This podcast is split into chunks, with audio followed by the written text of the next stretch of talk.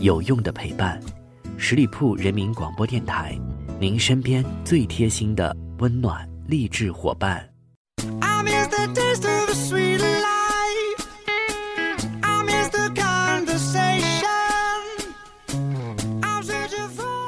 Hello，各位亲爱的朋友们，欢迎你们停留到十里铺人民广播电台的精彩节目。现在是出发吧，好奇心，我是晶晶。在今天节目开始之前呢，我想请朋友们先来闭上眼睛，然后跟着我说的内容去尽情的发挥你们的想象力。准备好了吗？我们现在开始了。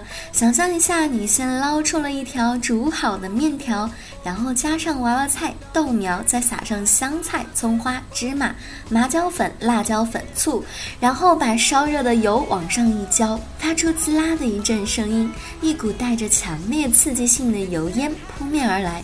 两下之后，一碗香喷喷的油泼面就 OK 啦。怎么样？听到这里，没有朋友偷偷的咽了一下口水？大家想吃吗？想吃还得稍等一下。我们在这里还有一个环保问题需要了解一下。等等，吃碗油泼面怎么跟环保扯上关系了？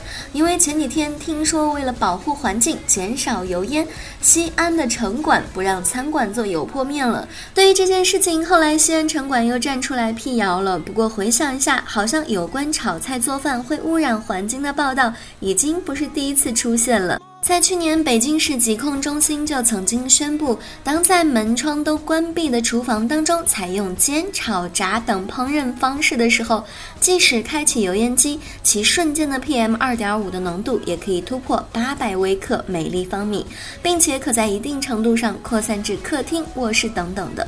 这个可真的是又多了一个让自己不做饭的好借口。但是叫外卖也会污染环境啊，所以今天在这里一定要跟大家研究出一种。最环保健康的烹饪方法。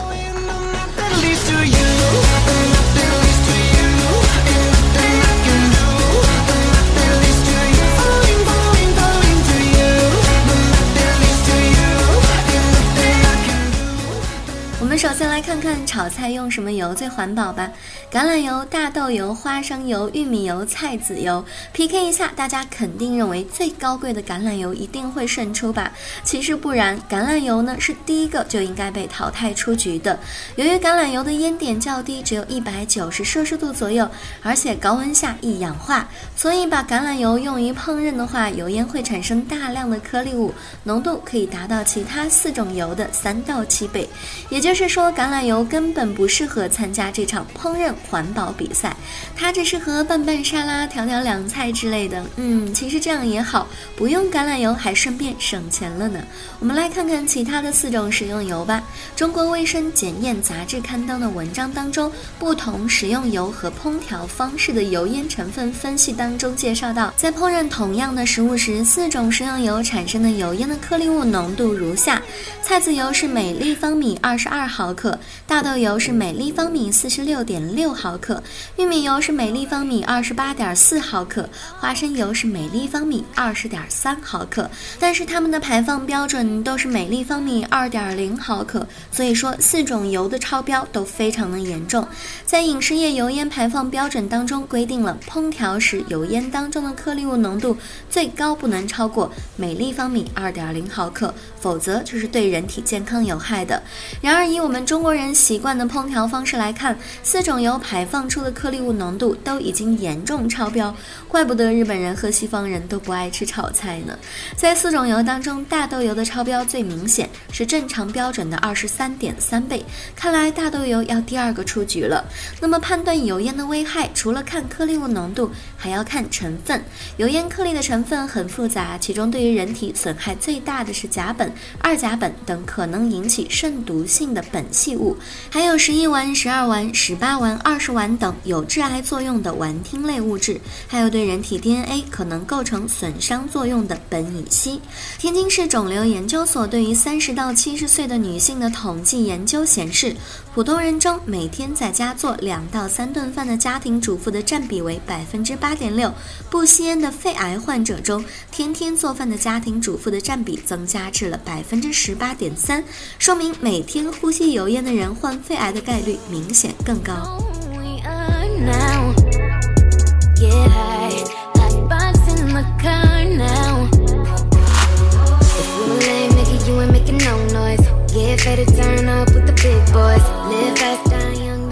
生命时报报道指出，在通风不佳的环境当中炒菜一小时，相当于吸了半包香烟。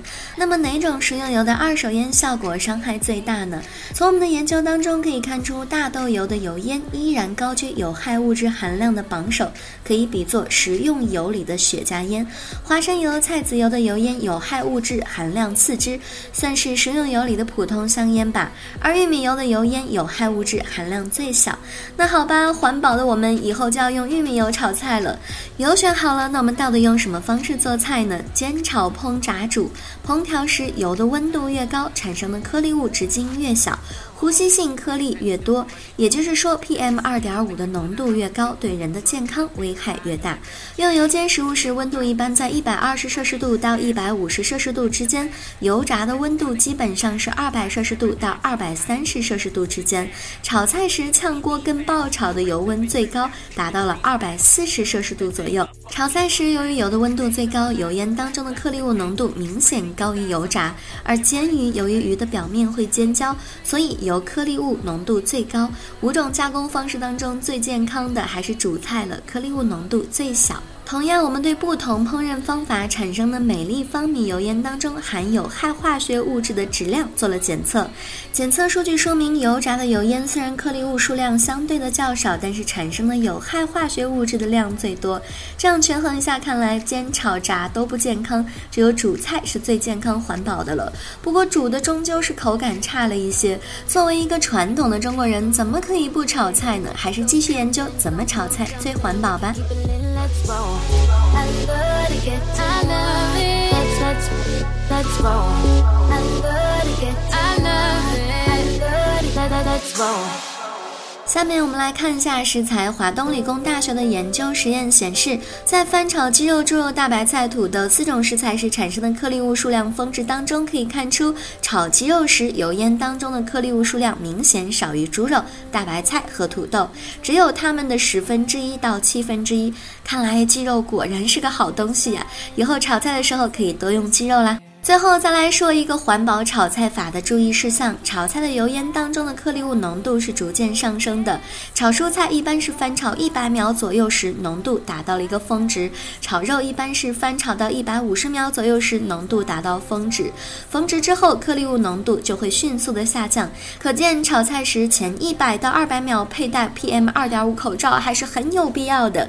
说到这里，我们再分析一下油泼面吧。制造油泼面对于周边的环境和健康的。影响肯定不是很大的，因为为了防止油泼面里面的辣椒变黑，油的温度一般不是很高，而且油泼上之后温度会迅速下降，所以产生的颗粒物并不会很多。太棒了，西安人民又可以开开心心的吃油泼面了。好了，今天就说到这里了，再次感谢朋友们的认真聆听。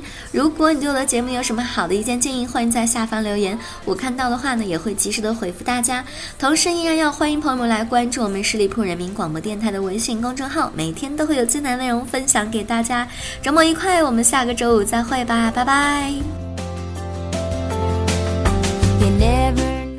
本期节目由十里铺人民广播电台制作播出。了解更多的资讯，请关注十里铺人民广播电台的公众微信和新浪、腾讯的官方微博。感谢收听，我们明天再见。